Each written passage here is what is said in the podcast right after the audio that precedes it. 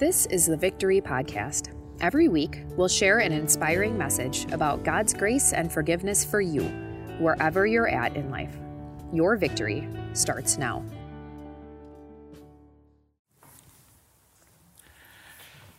You don't need to be here. What I mean by that is, no one is pressuring you to be here this morning. there's no um, there's no political pe- pressure, there's no financial pressure, there's no social pressure, pressure for you to be here this morning, and that's not how it's always been. The story is told of the famous business guru Peter Drucker when he came to the United States, I believe about 1950s or so. And when he got here, he went to the bank for a loan. And the bank didn't ask him for his proof of residency, they actually asked for his proof of church membership. And he said, Why do I need to show you uh, that I go to a church? And the banker said, I don't trust anybody who doesn't go to a church. Why would you be any different? So there was financial pressure, used to be in this country, to be an active member of a church. There also used to be political pressure. I remember researching this or watching a documentary on, on uh, John F. Kennedy when he was uh, campaigning for the presidency. And there was all this talk in his campaign uh, that he didn't go to the right church. And they wanted to make sure that he gave the impression that he was an active Christian, active churchgoer. They thought that was crucial for his political campaign. Also, there used to be a ton of social pressure. The, the, the, church used to be the place where everyone congregated, where, where, where the community met together, where you built your relationships. There was a lot of um, social pressure to be part of the church. But that's not how it is anymore.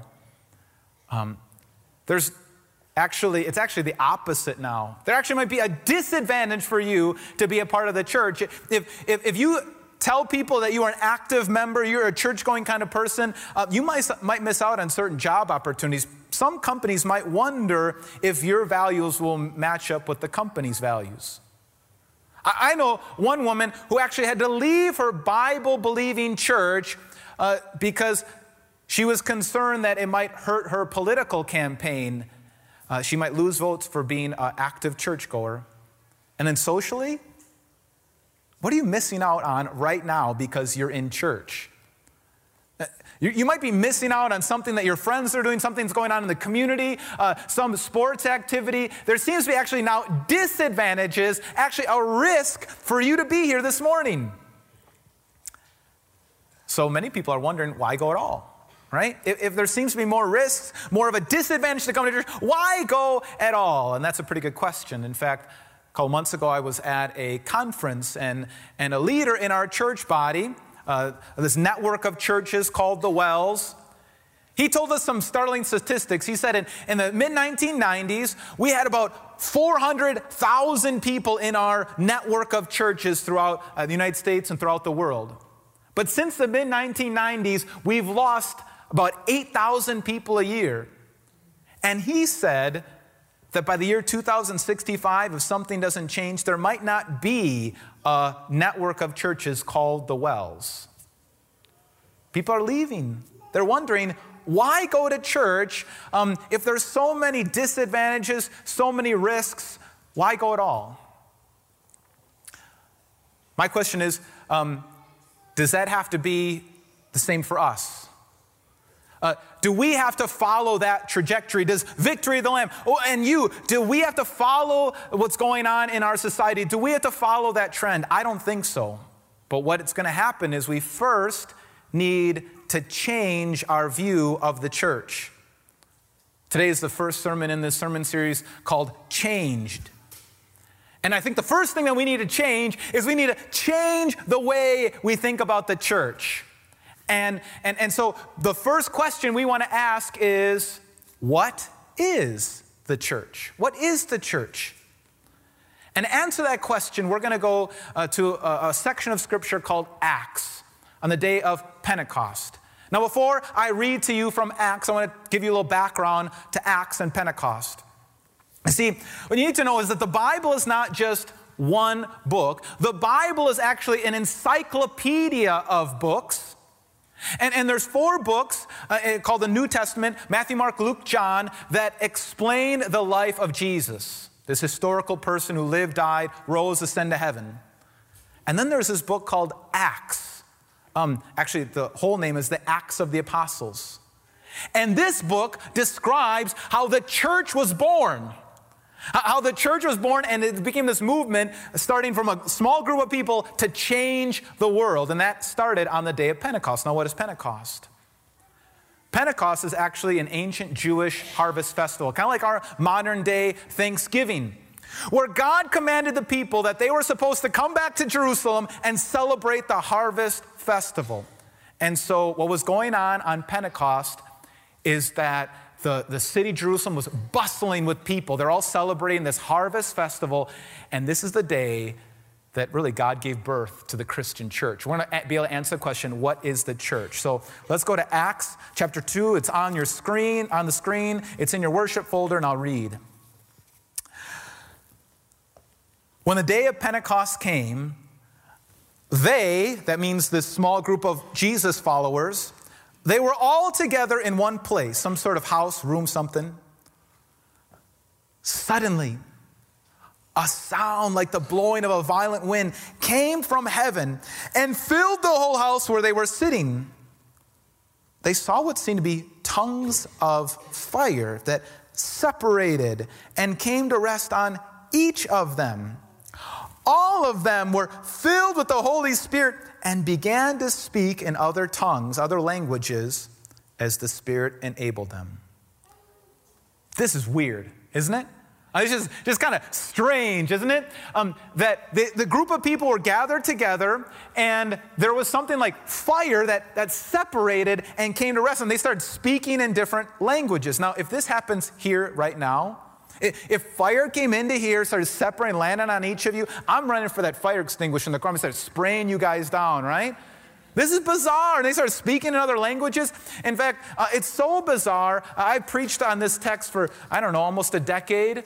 And usually when I get to this section, I just want to skip over it because it's so weird. But here's what I found Here's kind of a, a, a, principle. When you're reading the Bible, and I want to help you read the Bible, that's one of the jobs that Pastor Bill and I have. We want to, want to help you figure out this ancient book, how it applies to your life. Um, when you're reading the Bible and you come, come against something that's bizarre and you attempt to just kind of skip over it, that's not a time to skip over. Actually, it's a time to dig deeper into it because there's a reason there's something bizarre, and there's probably a deeper meaning. In fact, if we can figure out what the tongues of fire, this fire has to, what's going on here, we'll actually be able to answer a question what is the church? And so let's go back in the history of God's people. Let's go back and, and look through the Bible and see if we can see other parts of the Bible where fire shows up. And I want to go back to the second book of the Bible. Um, the second book of the Bible is actually Exodus, because uh, it's about the exit out of Egypt. See, God's people were in Egyptian slavery for 400 years. And then God designates this man named Moses who leads them out of Egyptian slavery through the parting of the Red Sea. And if you're not familiar with that story, uh, go rent the, uh, the movie Prince of Egypt, that Disney movie. It's a great uh, explanation of what, what happened there. He takes them out of Egyptian slavery, and Moses goes up on Mount Sinai to meet with God and get a message from God. And God gives Moses the Ten Commandments, how he wants God's people to live. But he also gives them um, uh, blueprints for a church. Now, to be honest, uh, this is the part of the Bible where we usually stop reading. You, know, you read through Genesis and you get to Exodus, and all of a sudden you get to the blueprints of a temple to a church, and it's like, this is some pretty dry reading. You know, how long the poles are going to be, how big the structure is going to be.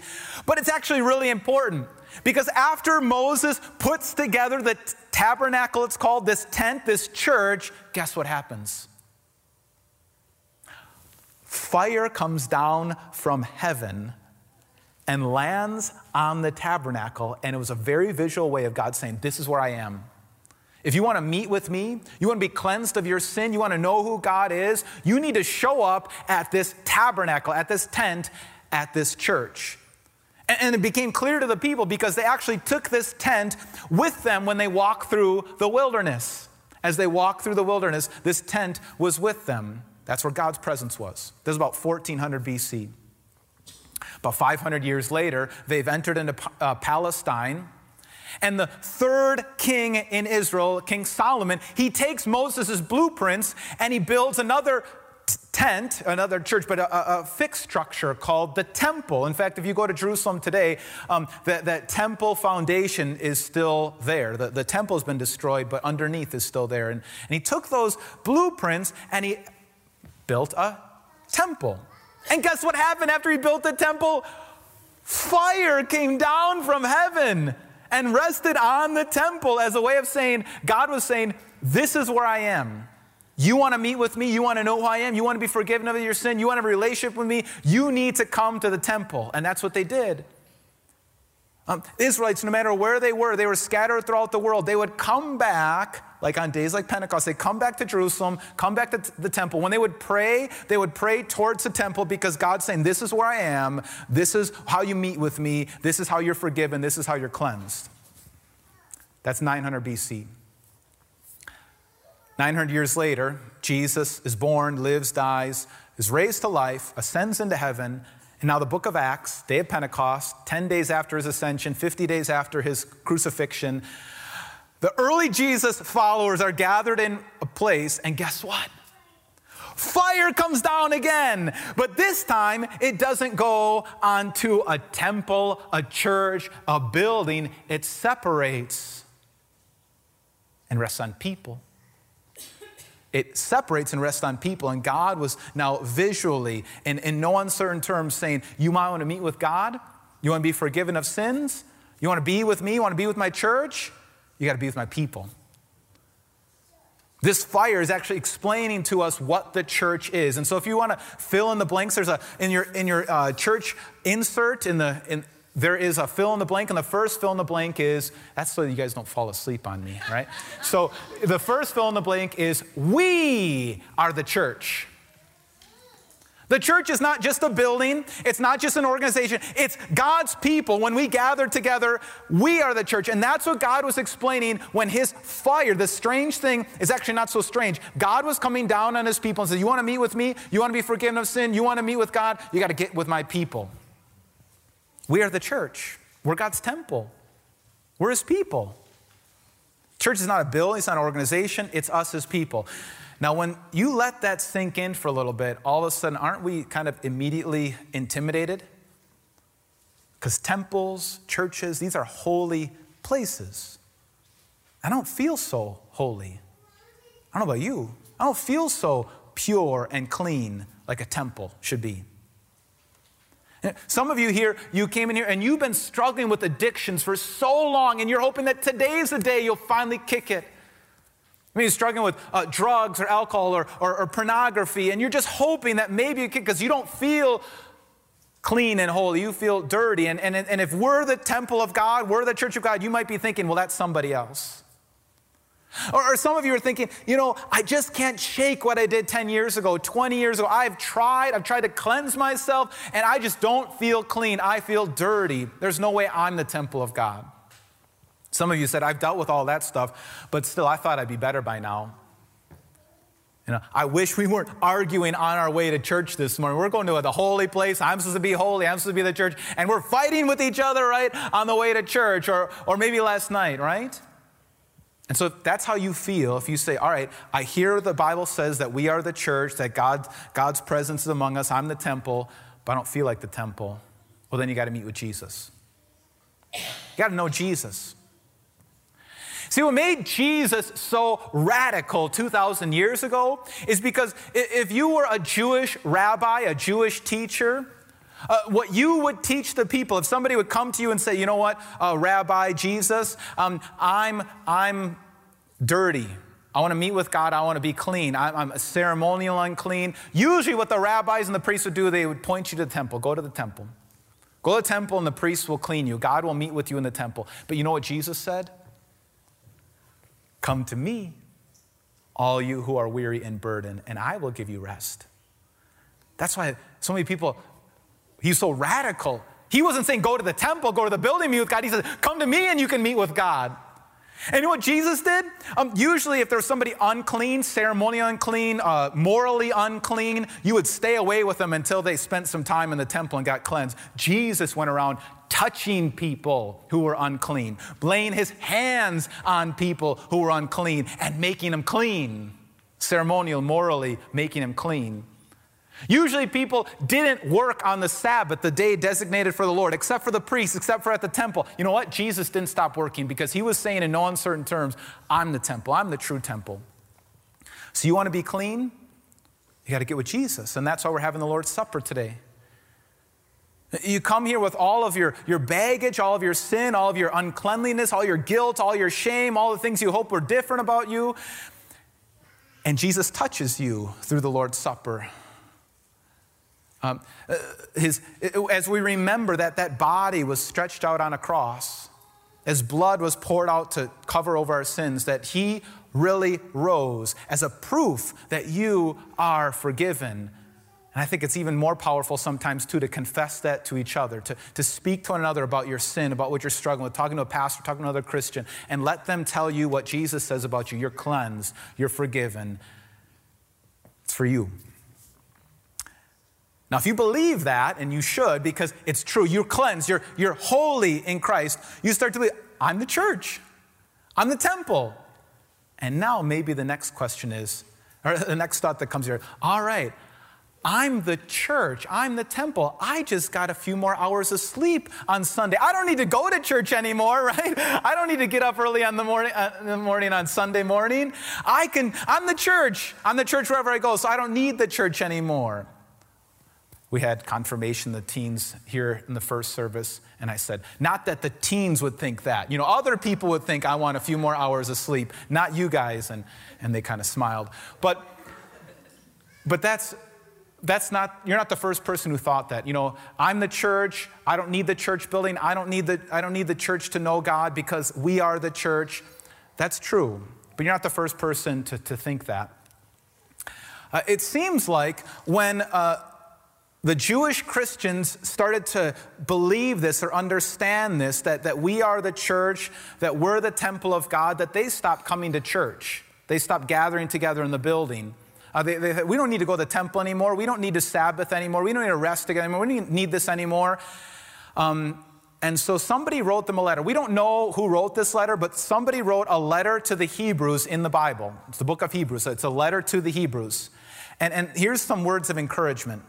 It says this And let us consider how we may spur one another on toward love and good deeds, not giving up meeting together as some are in the habit of doing, but encouraging one another, and all the more as you see the day approaching. So, you don't have to be here, but the Lord is telling us what's good about us gathering. We gathered, let's not give up meeting together. Let's not just go with the rest of the crowd. Let's not give up meeting together as some in the habit, but let's gather together and encourage one another and build one another up. That's what we do here. I think of it this way.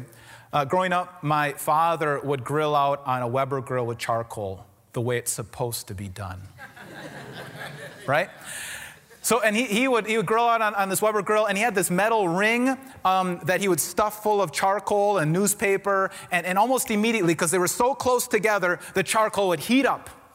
It would heat up and, and heat each other up, and then he would remove the ring, and then he would spread the charcoal over the whole Weber grill, and it'd heat up the whole grill. And that's what it's like. We are the church wherever we go. But once a week, we, we gather together and we heat each other up. We gather together and we look at each other and say, You still believe this? Everybody at work thinks I'm crazy, but you still, yeah, I still believe this. You still believe, yeah, I can't believe it. Um, and you know, last week I screwed uh, this up, and oh, but Jesus forgave me. And we we get together and we encourage one another and build one up and say, God loves you, you're forgiven, and we encourage one another up and we heat each other up, and then we lift the ring and we spread out into our community. We're the church when we're together, and we're the church when we spread out. And so we are the church, but we're not just going to um, go to church. Here's what I want you to think about you actually be the church. And if you're filling in the blank, this is our next fill in the blank. Be the church, wherever you go. Be the church, wherever you go. Now, there are, are a few things that we do every week when we gather together. I was thinking about five things that we do when we gather together. Um, one of them is we read the Bible when we come here. Another thing that we do when we gather together is we pray. Another thing we do is we sing. Another thing we do is we serve. And another thing we do is give, give an offering. That's about the five things that we do when we're here, right? Now, I want you to think about those five things. Is there any one of those five things that you almost only exclusively do here at church? That maybe you, the only time you read the Bible is here at church, the only time um, you maybe praise here at church, or the only time you sing worship songs is here at church, the only time you maybe serve one another is here at church, the only time you maybe give is here at church. Well, I want to challenge you to be the church, not just for one hour a week here, but in the community. So let's, I'm going to challenge you to do this. Uh, the, the next fill in the blank is I usually blank. I usually, so for me, if I was filling this in, I usually give only in worship. My wife and I, we've been doing this for quite a while. We try when we get paid to give the first 10% to the Lord, not as a command, but as a way to say thank you to God. But I was thinking about this is like the only time I'm really giving. And so I want to say, I want to be the church with my money. Not just giving here, but I want to pay for people's gas there. I want to help the poor. I want to give not just here for this one hour week. I want to be the church community. Now, if maybe for you, it's I usually only read the Bible at church, so I'm going to try reading it at home in the community. I only pray here at church, and so I'm going to pray at home or in the community. I only maybe sing, so I'm going to sing now in the, at the home or, or in the community. I only give, so maybe I'm going to give. So I want you to put something down. I want to challenge you. What are something that you usually only do here for one hour a week, and now you want to do uh, in your life? And here's what I want you to do do it right away. You know when you like think like, oh, that's a good idea. Maybe someday I'll get to it. Try to do that like on your way out. If, if the only time you sing worship music is here for an hour, find the Christian radio station, turn on Spotify, sing a worship song on the way home as just a way to convince yourself, I am the church, not just for one hour a week, I'm a church in the world. Um, when you walk out of here, you think, you know, the only time I'm generous is here at church. I want you to find somebody and pay for their gas. I want you to find somebody who needs help and you help them financially right away today so you can convince yourself I am the church not just for one hour a week, but I'm the church every day of my life. This is super important. You know why I think it's so important? Because of what I ta- talked about in the beginning. The whole world is watching you Uh, your coworkers, your neighbors, your friends, they're watching you and they're trying to answer this question. You're like, I know something's missing in my life, and I wonder if those Christians have it. And they're watching you like a hawk to see if what you do for one hour a week has any impact on the rest of your week, anything else that you do. And, not that we do this for show, but as you live these principles out outside of this building, people are going to look at you, and what's going to happen is you're going to turn around and you're going to find this group of people following you here to worship together, to gather together. And I think that's what's going to change the trajectory of the church. That's what's going to change uh, the way the church is going. If people see that this is not just somewhere I go, this is who I am. So remember, what is the church? It's not a building, it's not just an organization. We are the church. So go and be the church. Amen. Let's pray. Lord God, we, we come before you with all of our shortcomings. We came in here today maybe feeling unclean, unworthy, and yet you called us a temple for the Holy Spirit. Forgive us, Jesus. Cleanse us. Touch us with your forgiveness and love and make us clean. Then help us to live lives worthy of what you've already called us. Lord God, I pray that as we walk out of here, that we not only are the church here for one hour a week, but we are the church in the world. And when we do that, your name will be glorified. Amen.